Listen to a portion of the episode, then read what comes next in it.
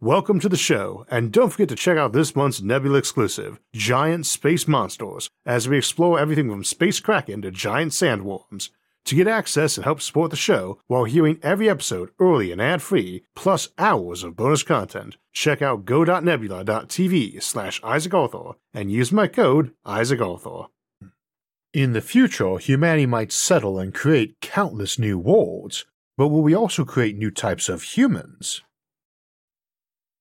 Today, we are going to be discussing transhumanism and posthumans, and whether this is an inevitable path for humanity, or something we should actively avoid or willingly embrace.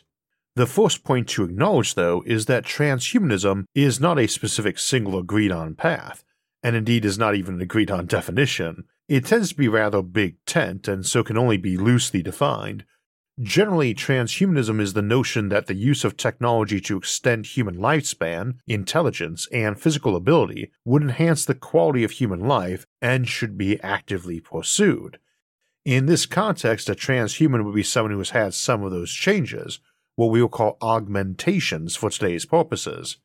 There's a lot of great thinkers and arguments on the topic, for and against and in between, from philosopher Nick Bostrom, who is probably one of the most well known advocates of transhumanism, to Leon Kass, who believes these technologies will dehumanize us in a negative way. We will try to give a balanced view, but I should say from the outset that I tend to feel cautious usage of augmentation can be a good thing, and strongly favor usage to help those who are disabled in some fashion, but not limited to that.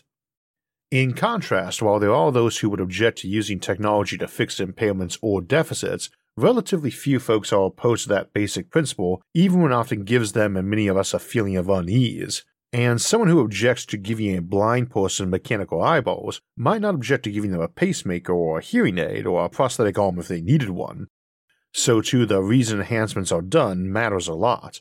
I think few folks would support banning hair dye or hair plugs or makeup even though some consider their use a bit vain and unhealthy, and they would likely not object to a cancer patient wearing a wig or someone getting cosmetic surgery for facial scarring or damage. And those are moving goalposts too. If you go back and read material from several decades ago, fiction and nonfiction, you would have worries about this or that procedure dehumanizing people, like a mechanical heart or prosthetic hand, and yet these worries are far less common now.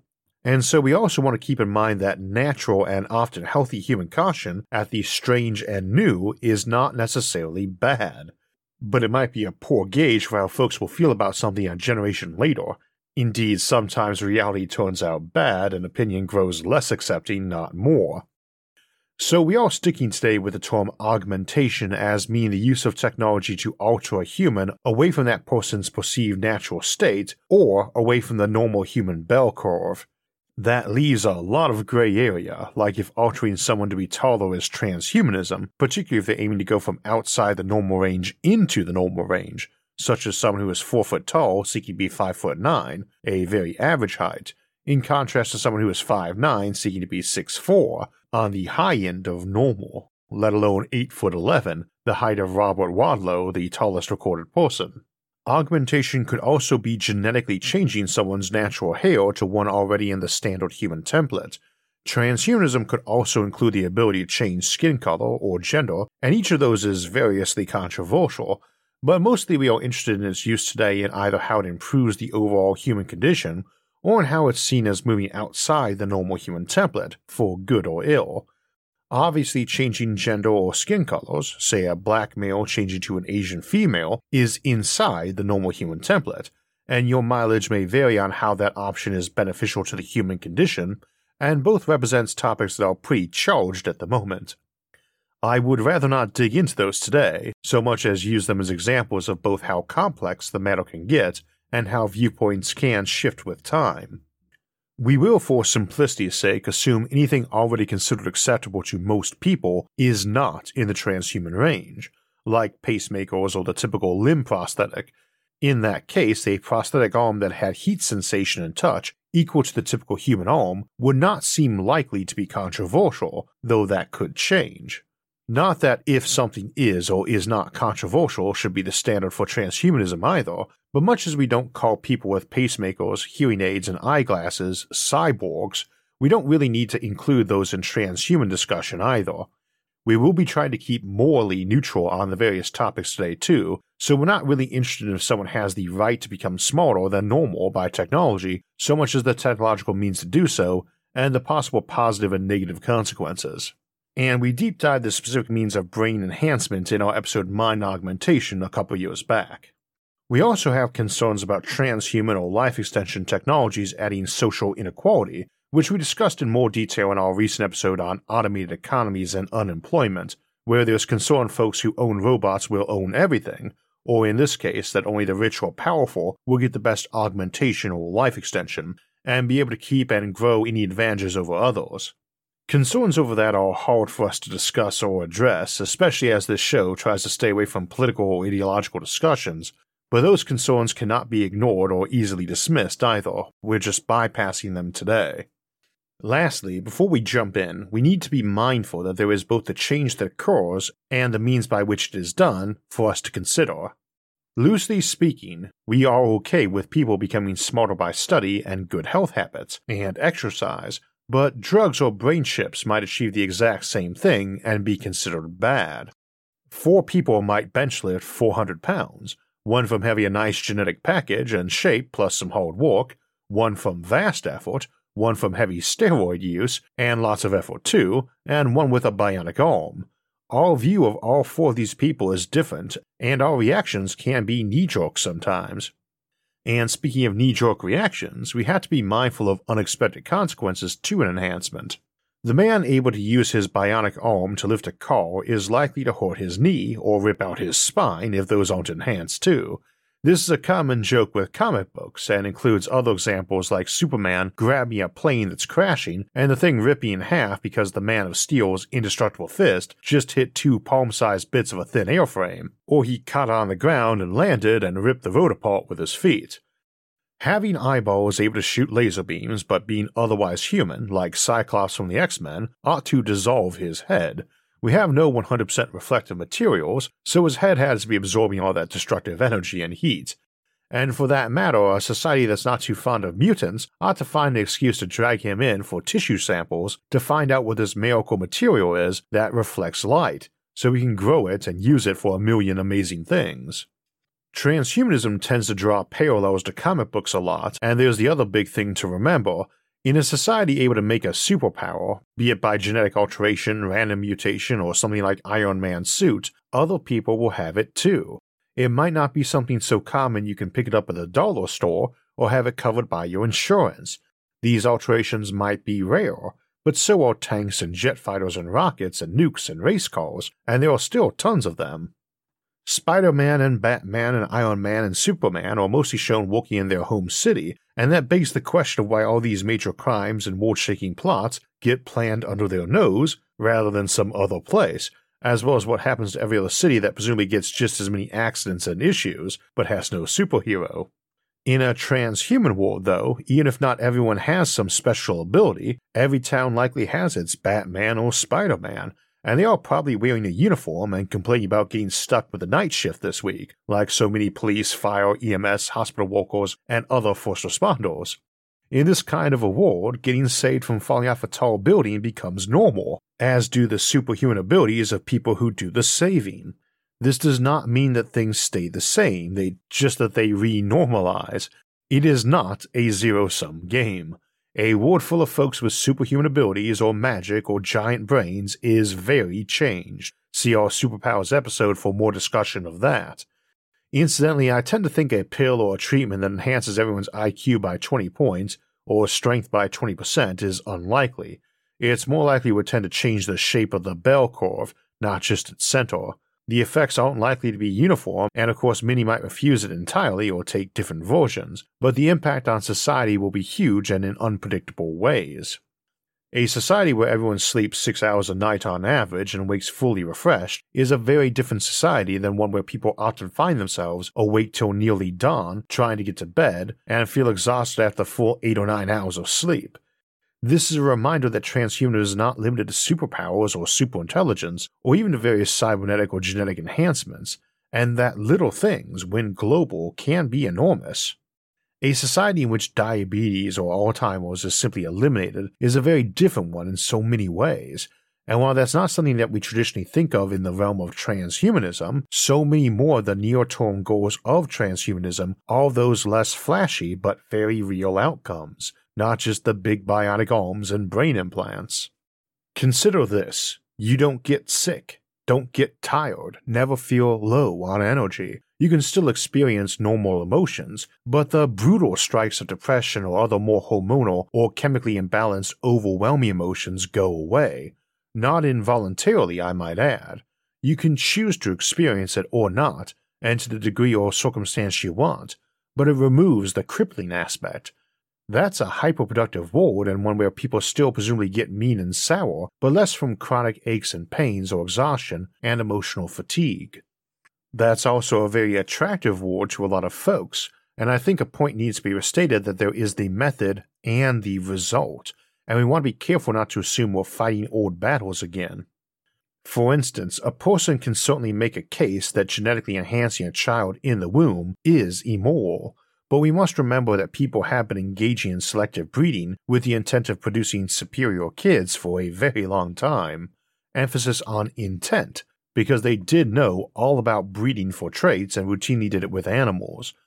Also, intent matters more than effectiveness, because some lady drinking a bizarre brew from a local witch or herbalist that she believed was going to make her child be born handsome or healthy differs from some advanced technology doing it only by our assumption that the latter is effective and the former was as useful as a placebo.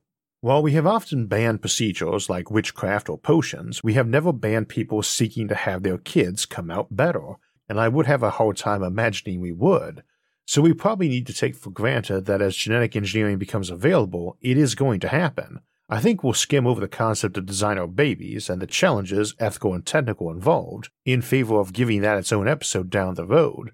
But we probably need to ask how would you stop it? All you need is one country willing to let science and procedures be conducted, or even just decriminalized, and suddenly it becomes a tourist stop. Ban travel there, and suddenly their neighbor becomes a tourist stop especially the border towns, and they figure they might as well help because there's money to be made, another neighbor will, but with the same result. I think the legal justification for banning travel to a country solely based on medical procedures they perform there would be pretty iffy. After that, well, if someone travels to a resort island by themselves or with their partner and comes back pregnant, what could be said or done? Assuming folks even know about the trip, what next? Mandatory genetic screening of fetuses? That's a hard one to sell, but if so, then what? Mandatory abortions or euthanasia for genetically enhanced children?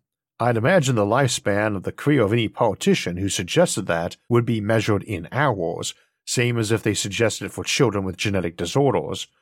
This all assumes there's any need for folks to travel to anywhere or to get a procedure done by someone else. It might be a pill you can order in the mail, or just the encrypted data for a 3D printer available by cryptocurrency on the dark web. Anyway, that leaves you a child who, through no fault of their own, is genetically enhanced, or cybernetically for that matter, whose society now needs to deal with. Star Trek dealt with this plot, and badly, though I enjoyed the episode, in Dr. Bashir, I presume, where the Federation has stated to not allow genetically engineered children into Starfleet, and is kind enough in the end to let Dr. Bashir, who was genetically altered by his parents as a young child, to remain in Starfleet, saving lives, so long as his father took a plea bargain to spend a couple years in prison for his crime of producing a heroic and magnificent doctor. Their reasoning is that back in the 20th century, in Trek canon, some genetically engineered people tried to take over the world, I find that absurd as a reason, but plausible as something people might argue for. Your mileage may vary, but I'm really not expecting modern courts to be kind to laws or rules preventing a kid with a genetically enhanced IQ from attending school, or having to have a proverbial scarlet letter on their head, or being banned from employment or forcibly sterilized. At least going forward, we have had some tragic historical cases. That is essentially the path civilizations need to be willing to go down to prevent such engineering being done once such technology gets discovered, and I do not think most will choose to embrace such bans, which is why I tend to assume we'll get normal fast. Kids smarter, healthier, stronger, faster than prior generations, probably just a little bit, incrementally. Many of us would argue that's been our open goal for countless generations. Fortunately, genetic engineering in the womb is not the only route to such things, so we do have other options. Nanotechnology or options like gene editing and CRISPR might make it possible to alter every cell's DNA in an adult organism, not just an embryo, and enhancements which adults can choose for themselves or which can be reversed alter things immensely. Technology can bring problems, nanotech brings many itself, but it also offers solutions. Many of the concerns of altering ourselves are about people doing it both irreversibly and when the subject is not an adult of sound mind. Obviously, that excludes children, but we often worry if someone wanting a radical change themselves is mentally healthy, and being able to both make and reverse changes cheaply and safely alters things a lot. So, what does the transhuman landscape look like in the coming century or two? And of course, is everyone going to become one? The second is easier than the first to answer, but it still has to be vague. I don't really expect humanity thousands of years from now to be identical to now. Human is more likely to be a family rather than a species in taxonomic ranks, maybe even an order or class like mammals. That's likely to include artificial intelligences that never had DNA, uploaded human minds, uplifted animals, and 10 million flavors of genetically and cybernetically altered humans. I'd imagine that would include a lot of people who are identical to modern humans and what we normally call baseline humans in these discussions, which would be you or I, though folks some centuries back might disagree. For my part, I'm not really expecting some sci fi style clash of Superman and baseline humans, especially as it's likely to be very much a spectrum kind of thing, a sliding scale of what qualifies as baseline or post human rather than a binary state. That broad range is probably including people who some might view as augmented, yet are the loudest opponents of some other change, then get angry when folks from their own side call them augmented too. But what does this look like? Well, implantation is already here, it's just limited in options.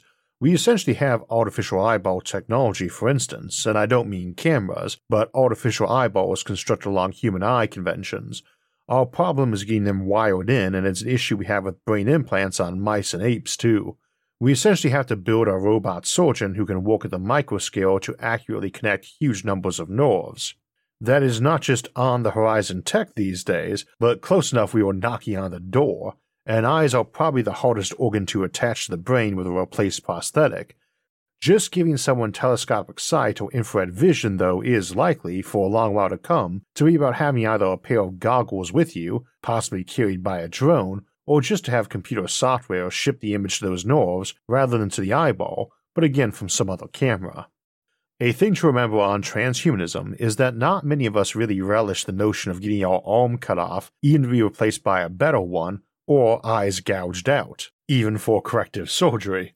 Medical technology advancements that help folks who have suffered such a loss will go on, and probably with the open and approving support of the public. Down the road, when it's gotten mundane and safe, folks will incorporate some cool new features into themselves, as a blind person with an artificial eyeball is just as likely to want the ability to see in infrared as someone normally sighted. Cool color changing abilities or zoom features and, of course, camera snapshots would become common. Eventually, this might get to be a common minor change for people like getting an ear piercing, especially if we have regenerative technologies to replace the original organ with a cloned one or grown one, too. For the rest of us, though, that drone option is an example of how technologies might be adapted for baseline humans, to run them parallel to directly augmented ones. You just have peripherals rather than implants, much as we carry gear in our pockets or wear them around our wrists, rather than swallowing them, but we were limited in what we can carry and hold, so anything light we carry is great, but so is a posse of robots that carries our gear and follows us around, or so could an exoskeleton instead. We have this impression technology like this must involve penetrating your body, at least a little, with some sort of brain check, but there's no particular reason you can't go Wi Fi or even brain scanner in a hat, Generally speaking, it's going to be a lot easier if you're fine with adding a few strains of nanobots to the countless thousands of bacteria and viruses already hanging out in your body doing work, some vital to you living, without sharing your DNA. You are not just your DNA, you're an ecosystem, and adding some bits and pieces which aren't classically organic could be viewed as adding some fire detectors and cameras to a wilderness it's not totally unchanged, but the addition benefits that wilderness, as we can now intercede against disasters. The obvious analogy or rebuttal is that some people might pay that ecosystem over and put in a city or a strip mall, the equivalent of going very cyborg with extensive and visibly metallic body parts. For that matter, though, we can probably tailor some existing organisms to serve as nanobots. We tend to assume organic is inferior to machinery, but that's a very binary and limited point of view, especially in the classic sci-fi context of what Isaac Asimov in his robot novels called a C/FE civilization, with carbon-based humans and iron-based robots. He wrote those in an era of vacuum switches before we had semiconductors, since then we tend to think of computers as silicon, but humans contain a lot of iron, and steel robots would include carbon among the iron, so even then the notion of blending was there. Carbon fiber is very strong, as is diamond. Both are made of carbon, and indeed the miracle material of the last decade, graphene, is made entirely of carbon, so don't think organic and think weak. Instead, think that there are around a hundred elements in this universe and only a fraction are involved in life. By mass, you're 65% oxygen, 18% carbon, 9.5% hydrogen, 3.2% nitrogen, 1.5% calcium, 1.2% phosphorus, 0.4% potassium, 0.2% sulfur, sodium, and chlorine each, 0.1% magnesium, and every other element in nature makes up less than a thousandth of your mass, and most of that being iron, fluorine, and zinc. Would it be a bad thing for your body to contain some additional elements? It already does, including radioactive bits like uranium and precious ones like gold, and ultra strong ones like titanium and tungsten, just from our natural environment. So, would an engineered or artificial nanobot or microbe that was a bit heavier on those really change anything to the ecosystem that is you? The answer, of course, is yes. We are not pumping you full of little machines or microbes for no reason, after all. What is or isn't natural is a question folks raise a lot, but one which always seems peculiar to me. Artificial is generally defined as man made, and that essentially includes humans too. Oh, I don't mean in the trivial sense that your parents gave birth to you and were presumably both human.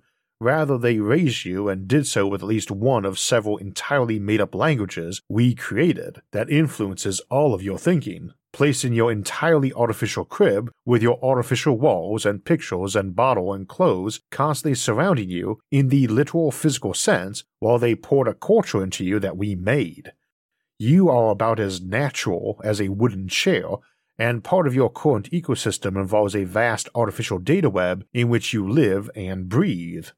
We joke about unplugging ourselves from the world or the World Wide Web on vacation or downtime, but we're only half joking, and it's too late anyway because we've got Wi Fi.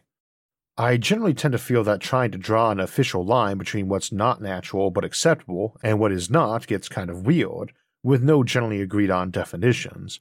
My glasses, my belt, my watch, these are fine.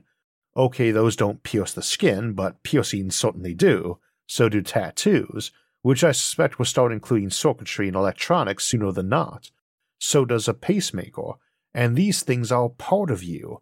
I think, though, that everyone will draw the line in different places, not just on how much tech, but of what type and so on. I myself would feel really weird at the idea of being uploaded entirely to computer somewhere, but wouldn't have an issue with being composed of a trillion tiny machines that happen to be artificial, as opposed to the trillions I'm already composed of that are evolved, which is to say, a product of trial and error, especially if that was a gradual shift. But when it comes to shifting your entire mind around, just uploading it to a computer for instance, it's not really a cut and paste thing. You've got your brain stored on cells, and you can presumably copy that onto a hard drive, then emulate those. Your brain is still there, with you still in it.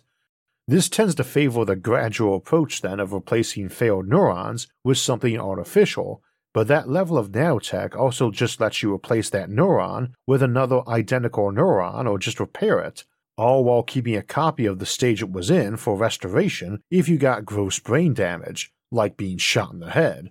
And people do survive and recover from that sometimes, so the fact that machines are stitching you back together rather than the classic repair technique wouldn't seem any different than sewing you up with a needle and thread rather than letting it scab over. I freely acknowledge, though, that we all bring up a lot of slippery slopes and stretching some analogies. This is generally why I don't like the term post biological any more than I like the term transhuman, because it implies that there's some real line or space between human and post human or biological and artificial. I do not have good replacements for either, mind you, but then I don't really ever expect many folks to regard themselves as transhuman anyway, any more than a cyborg. Personally, I rather expect the first real human intelligent AI will prefer to think of itself as a human too, and my hunch is we would be wise to encourage that. So, what is life like in a transhuman society?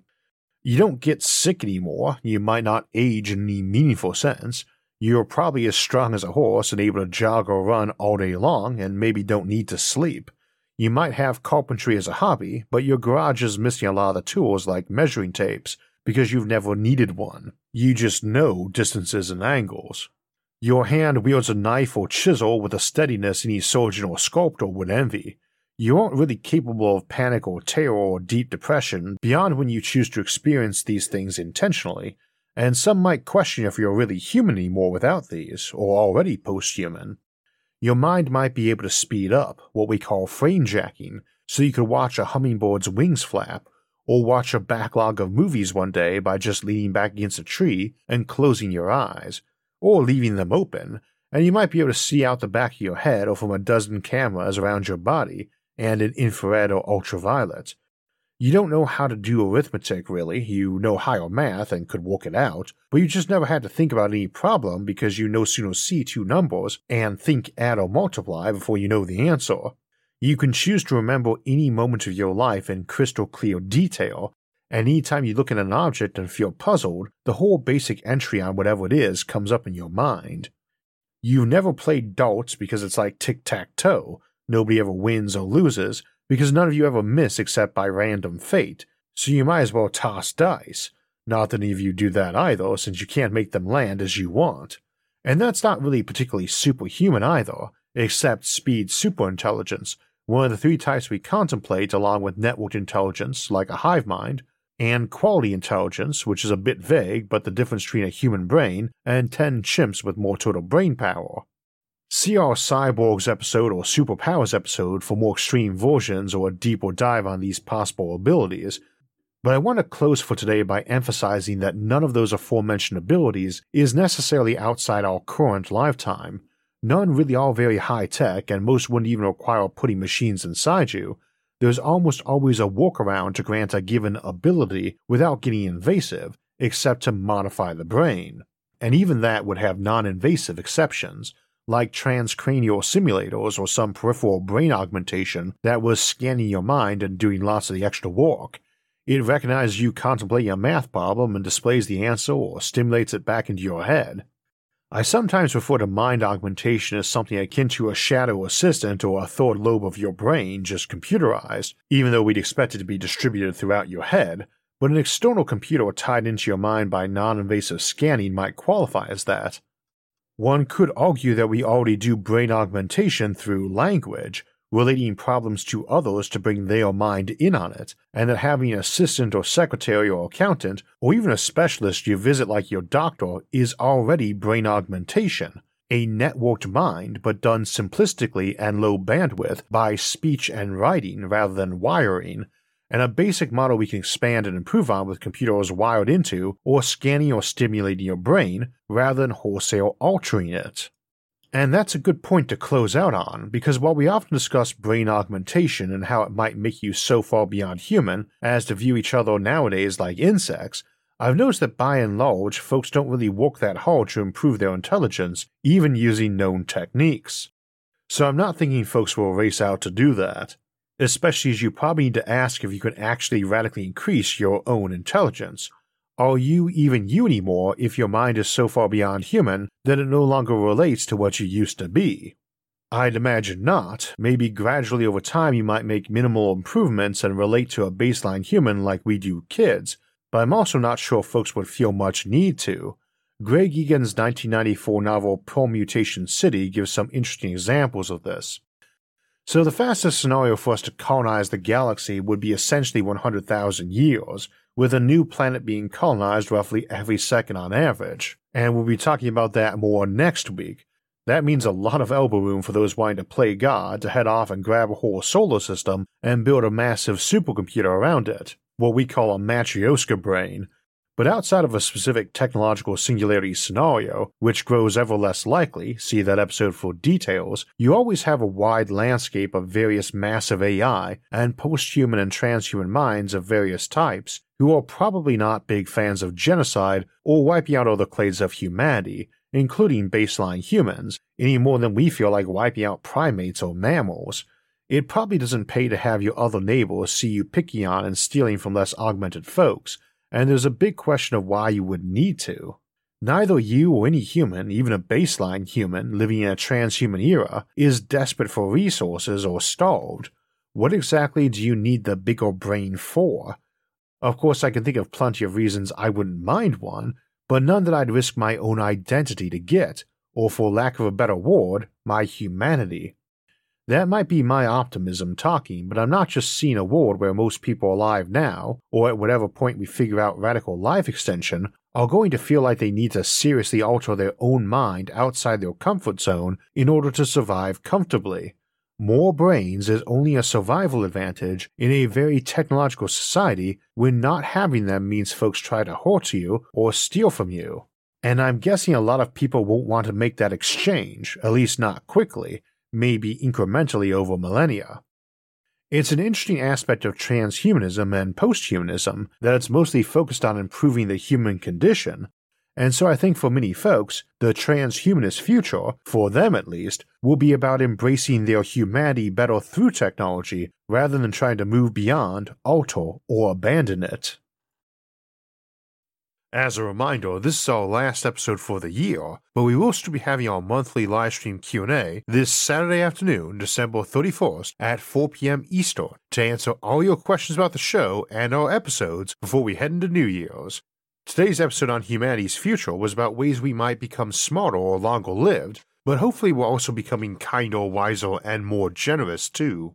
Many of us open our hearts and make donations during the holiday season, but when you donate, how can you feel confident that your donations are really making a big impact? You could do weeks of research to find charities, figure out what they do, how effective they are, and how the charity might use additional money. Or you could visit givewell.org. There you'll find free research and recommendations about the charities that can save or improve lives the most per dollar. Let your brain and data help do what your heart wants. For instance, they worked out that it costs about a dollar to give a child vitamin A supplements, while vitamin A deficiencies have a drastic impact on mortality rates, making it one of the most efficient ways to save lives. GiveWell spends over 40,000 hours each year researching charitable organizations and only directs funds to a few of the highest impact, evidence backed opportunities they've found. Over 100,000 donors have used GiveWell to donate more than $1 billion, Rigorous evidence suggests that these donations will save over 150,000 lives and improve the lives of millions more. And using GiveWell's research is free. GiveWell wants as many donors as possible to make informed decisions about high impact giving. They publish all of their research and recommendations on their site for free, no sign up required. They allocate your tax deductible donation to the charity or fund you choose without taking a cut. If you've never donated to GiveWell's recommended charities before, you can have your donation matched to up to $100 before the end of the year or as long as matching funds last. To claim the matching funds, just click on the link in the episode description, givewell.org/isaac, or on the donate page. When asked where you heard about GiveWell, select YouTube and Isaac Arthur to make sure your donation gets matched. Or again, just click on the link givewell.org/isaac. So today is the last episode of our eighth season here on SFIA, and as mentioned, we have a live stream coming up Saturday, December 31st at 4 p.m. Eastern to finish up 2022. But we'll leap right into 2023 next week by returning to one of our favorite topics, interstellar colonization and the strategies for claiming the stars. The week after that, we'll ask what happens if all of our dreams of a post scarcity era of abundance never comes to pass, and what options humanity has in such a future. Then it's on to Sci Fi Sunday on January 15th to discuss the possibility that we might live in a hostile galaxy and some of the Fermi paradox scenarios that discuss that, like Dark Forest Theory or Berserker probes. As always, if you want reminders and notifications when those and other episodes come out, make sure to hit the subscribe button and notifications bell. And if you would like to help support our channel, just head to our website, isaacarthur.net, for all the ways to help, like supporting us on Patreon or joining us on Nebula. Hopefully, you're enjoying our new episodes in Ultra HD 4K resolution, but you can also catch all of SFIA's episodes in audio only podcast form for free on all the major podcast hosts, from iTunes to Spotify and Audible. As always, thanks for watching, thanks for another wonderful year hosting this show, and have a happy new year.